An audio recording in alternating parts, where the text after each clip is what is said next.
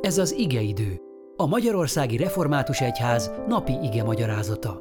A mai bibliai ige szakaszról Dani Esztert, a Solymári Református Egyházközség lelkipásztorát hallják. Áldás békesség! Köszöntöm a testvéreket! Isten igéjét Jakab leveléből olvasom, Jakab levelének első részéből az első öt verset és a tizenkettedik verset. Jakab Istennek és az Úr Jézus Krisztusnak szolgája, üdvözletét küldi a szorványban élő 12 törzsnek. Teljes örömnek tartsátok testvéreim, amikor különféle kísértésekbe estek, tudva, hogy hitetek próbája álhatatosságot eredményez. Az álhatatosság pedig tegye tökéletessé a cselekedetet, hogy tökéletesek és hibátlanok legyetek minden fogyatkozás nélkül. Ha pedig valakinek nincsen bölcsessége, kérjen Istentől, aki készségesen és szemrehányás nélkül ad mindenkinek, és meg is kapja. Boldog ember az, aki a kísértés idején kitart, mert miután kiállta a próbát, elnyeri az élet koronáját, amelyet az Úr megígért az őt szeretőknek. Ma a református bibliaolvasó kalauzunk vezetésével belekezdünk a Jakab levelének az olvasásába. Jakab Jézus testvére, a jeruzsálemi ősgyülekezetben jelentős szerepet töltött be, majd mártírhalált halt. Akár ő írta ezt a levelet, akár nem, az, hogy a levél az ő nevét viseli, a levél üzenetének a tekintélyét és súlyát szeretné emelni. A levél első címzetjei pedig szerte a diaszpórában élő első keresztjének gyülekezetei. A ma felolvasott szakasz fő témája a kísértés, amit először a hit próbájának mutat be, majd a bűnre csábító kísértésként. Sok minden eszünkbe jut ezekről, de az öröm nincs közöttük.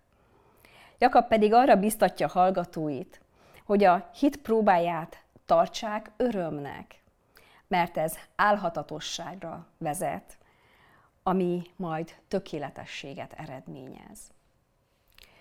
Mi is a hit próbája?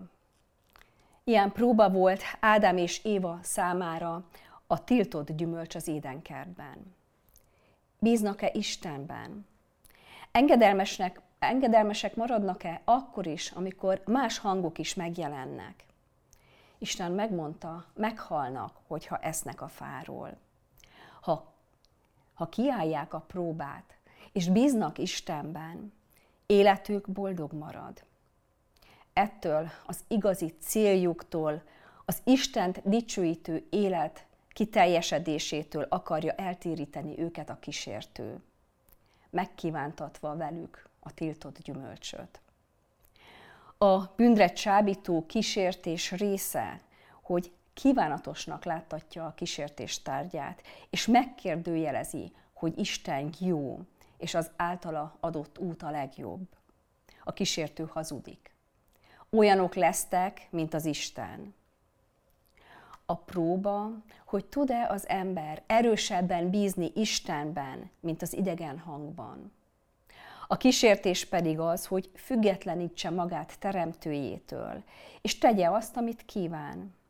A kívánságtól csalogatva essen bűnbe, ami majd halálhoz vezet. Éva és Ádám elbuktak. A második Ádám, Jézus azonban megállt és győzött. Nem engedte, hogy a kísértő letírítse az útjáról, ami őt a keresztre vezette. Ő győzött a kísértés felett, vállalva a halált, beteljesítve az atya akaratát. Ezért van lehetőségünk az első Ádám bukása után a második Ádámra nézni, és megállni a próbában, és ellenállni a kísértésnek.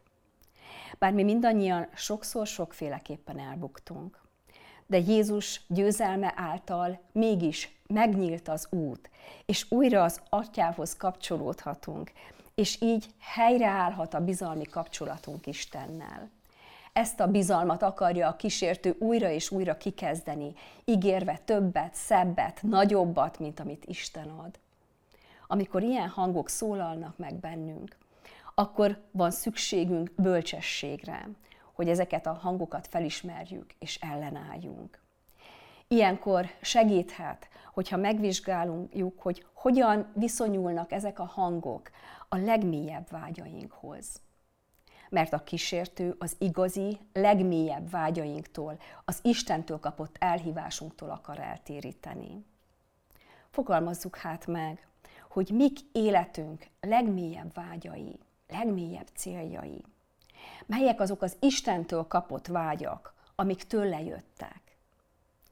Kérjünk bölcsességet Istentől, és vegyük észre, amikor a kísértő el akar téríteni ezektől. Kérjük a lélek erejét, nézzünk fel Jézusra, és álljunk meg a próbákban, hogy elnyerjük az élet koronáját. Amen.